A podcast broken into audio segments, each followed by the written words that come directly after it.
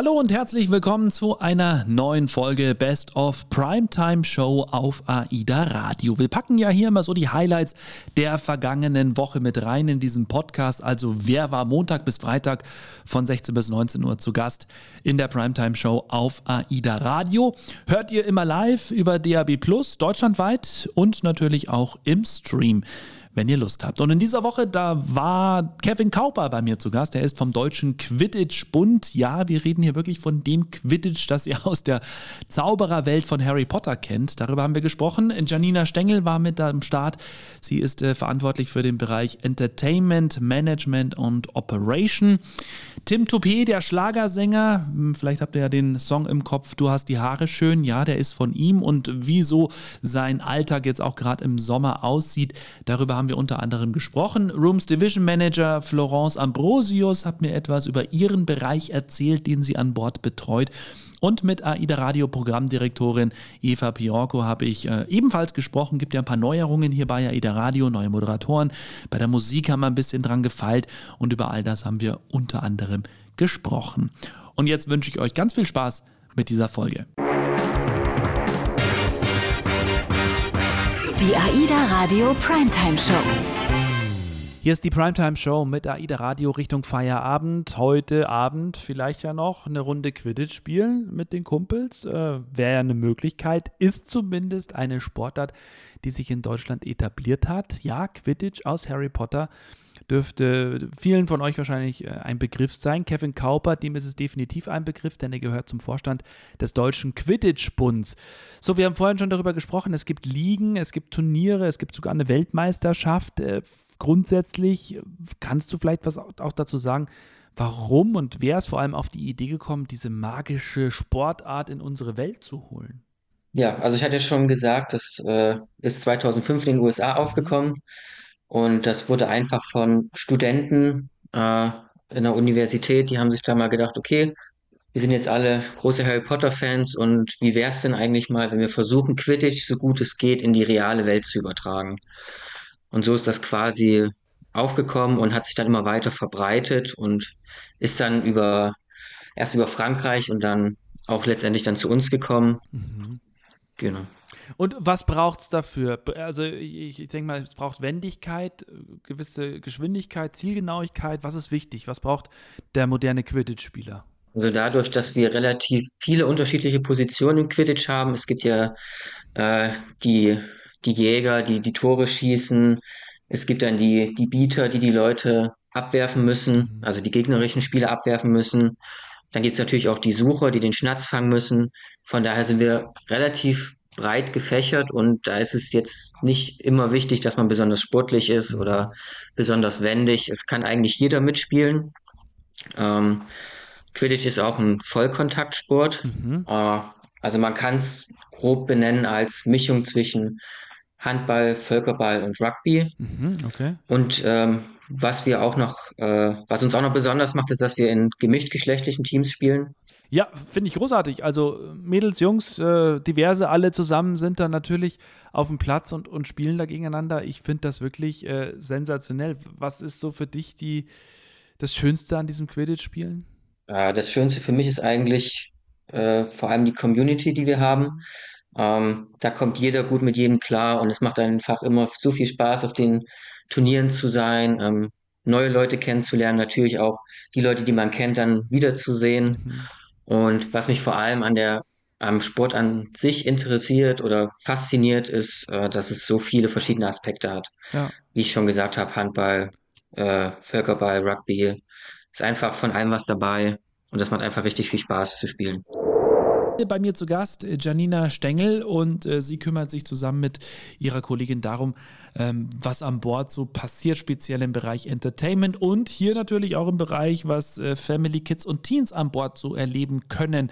Und es gibt ja doch auch viele Hörer, die sagen, habe ich noch nie erlebt, würde mich mal interessieren. Was können Familien denn an Bord gemeinsam erleben? Was gibt es denn da so?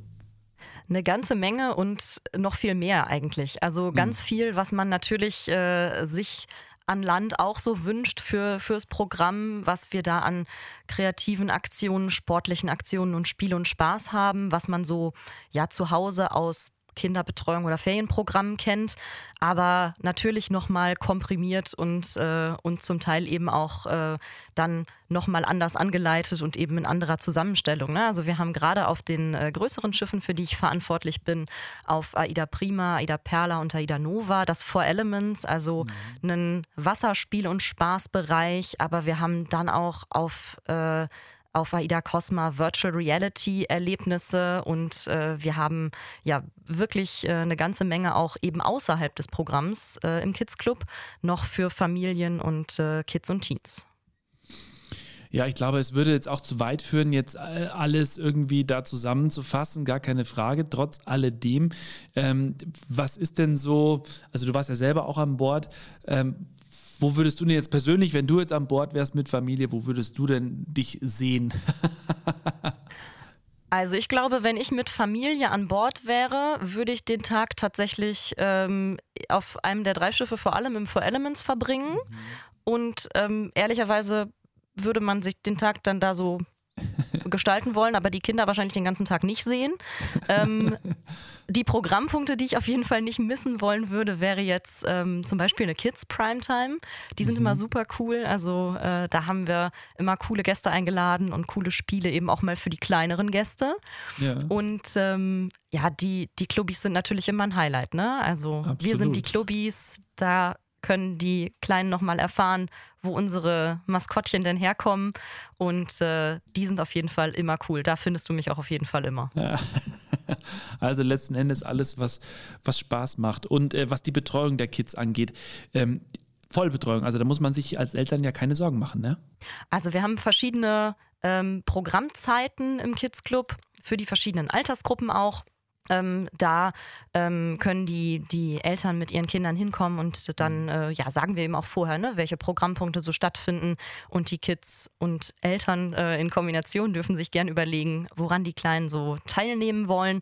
Mhm. Und äh, wir haben aber natürlich auch noch äh, darüber hinaus Betreuungszeiten. Also wenn jetzt mal doch vielleicht das Abendessen oder die Massage äh, geplant ist, dann können wir auch über die Programmzeiten hinaus eben äh, die Kinder betreuen. Also da ist auf jeden Fall für äh, die Kids gesorgt, wenn man mit ihnen an Bord unterwegs ist. Tim Toupé ist heute bei mir zu Gast. Er ist aus der Nähe von Köln gelernter Friseurmeister und als Schlagersänger unterwegs, vor allem auf Mallorca. Entsprechend fühlt er sich auch schon sehr zu Hause dort. Ich bin sehr viel Mallorquiner, weil ich ja schon seit 19 Jahren beruflich nach Mallorca fliege, wöchentlich sogar. Aber ähm, das erste Mal mit 21 Urlaub gemacht habe auf Mallorca und dann tatsächlich regelmäßig. Also da fühlt man sich auch da etwas zu Hause. Und er ist nicht dort, um die Haare zu schneiden, sondern er tritt im Bierkönig auf, seit 19 Jahren. Die Schere hat er quasi an den Nagel gehangen. Die Schere an den Nagel gehangen, weil es war ja eigentlich, war ich gerade auf dem Weg, mein viertes Geschäft zu eröffnen, mein viertes Friseurgeschäft und wollte so ein kleines Franchise-Unternehmen gründen damals. Und ein Marketing-Gag war eigentlich dieser Song Du hast die Haare schön, weil wir damals sehr viele Schlagerkünstler als Kunden hatten, wie Michelle, Matthias Reim, äh, Nina Hagen und wer alles da war. Und dann hatte ich ein RTL-Interview und habe dann da halt gesagt, so, was die können, kann ich auch. Und habe dann, du hast die Haare schön gemacht. Ja, und aus einem Hobby wurde dann immer mehr und dann musste ich mich irgendwann entscheiden, welchen Weg schlägst du ein, weil ich sage immer, entweder man macht es richtig oder gar nicht. Und dann habe ich mich für die Musik entschieden. Seitdem tritt er Jahr für Jahr im Bierkönig auf Mallorca auf. Berühmt geworden ist er mit seinem Song Du hast die Haare schön. Der Song ist wirklich, der lag zehn Jahre bei mir in der Schublade, weil wir mit Freunden oft gemeinsam in den Skiurlaub gefahren sind und ich hatte immer sehr lichtes Haar, leider Gottes, als Friseur, vererbt von meinen Eltern und hatte aber eine Mütze an, die so, so ein Bären, wie so ein Bär sah ich aus mit der, das war so eine Karnevalsmütze und wenn ich unten ankam, fingen die dann immer an, du hast die Haare schön, du hast die Haare schön. Und das war so ein Running Gag. Und aus diesem Gag haben wir dann irgendwann uns hingesetzt mit ein paar Musikerfreunden und haben dann das Lied geschrieben. Aber wie gesagt, es lag dann jahrelang in der Schublade, weil ich eigentlich Friseur bin und nicht singen wollte oder Musik machen wollte. Und er wird in diesem Jahr an Bord sein, und zwar im September zum Wiesen-Warm-Up. Das ist ein AIDA-Special, worauf er sich schon sehr freut. Ja, da freue ich mich wirklich riesig drauf. Zum einen mal wieder auf die AIDA zu dürfen und ich werde auch ein paar Tage länger dann doch bleiben, nicht nur für den Auftritt. Und ja, da gibt es die Original-Wiesennacht oder Wiesenparty. Ich durfte letztes Jahr das Ganze auch schon bei euch auf dem Schiff machen und das hat mir super gefallen.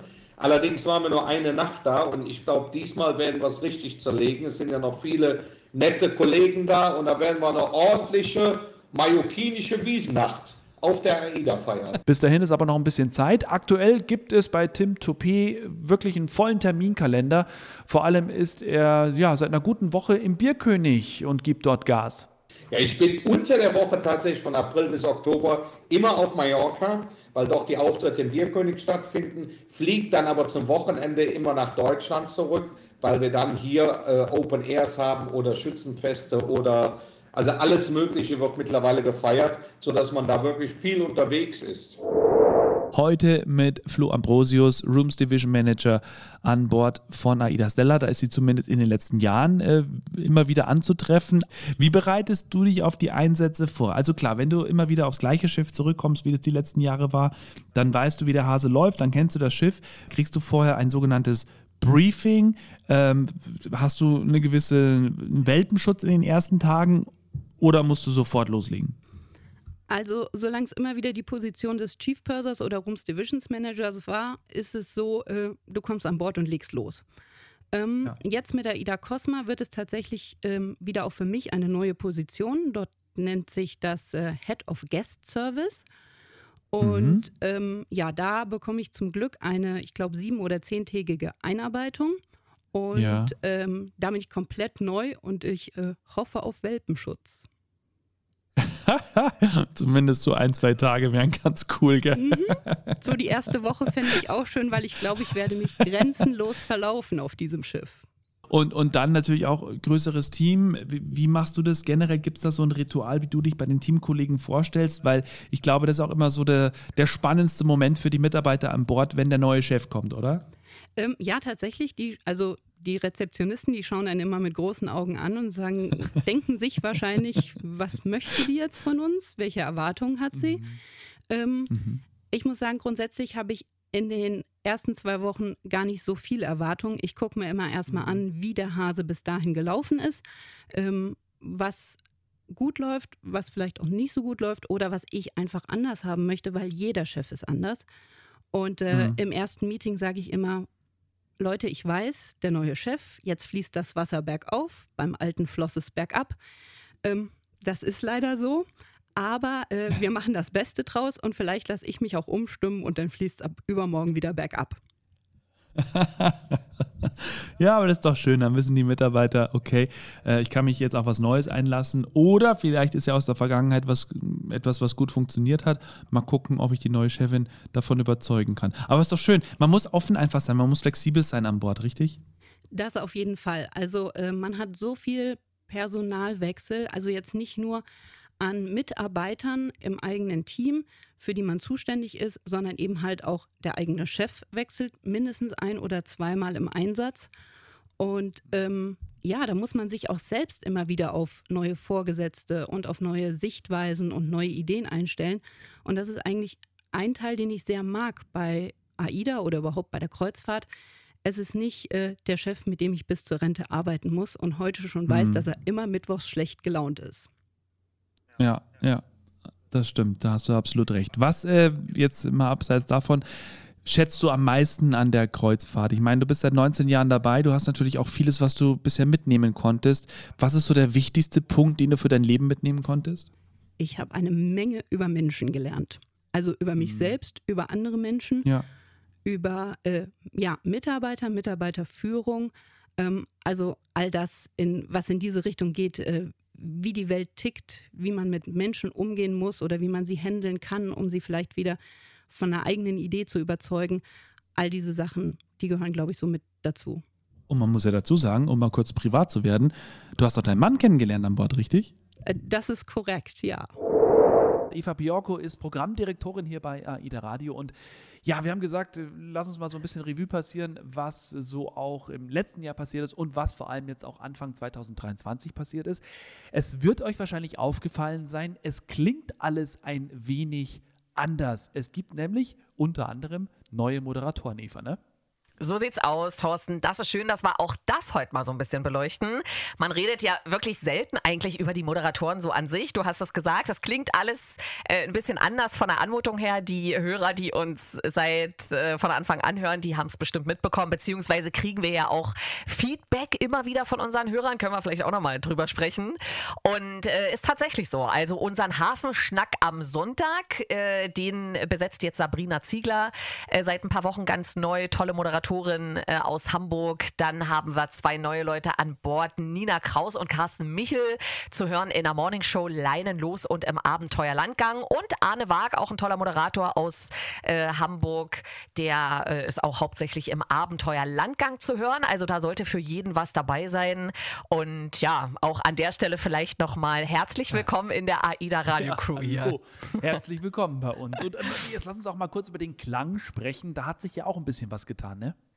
Naja, das ist ja, das weißt du ja selber, Thorsten, als, als äh, langjähriger und verdienter Radiomacher, das Wichtigste bleibt und ist natürlich immer die Musik für einen Radiosender. Und dadurch, dass wir jetzt noch nicht so ewig am Markt sind, das aber natürlich gerne sein möchten und noch viel größer werden wollen und da sehr ambitionierte, hochgesteckte Ziele haben, ist das Thema Musik natürlich immer absolut präsent und ein total zentrales Thema. Und die äh, Hörer, die uns schon ein bisschen länger hören, haben es bestimmt mitbekommen mitbekommen, wir hatten ja immer vor um diesen Urlaubshit der Stunde und dann haben wir uns überlegt, naja, so richtig irgendwie hm, Urlaubshit der Stunde.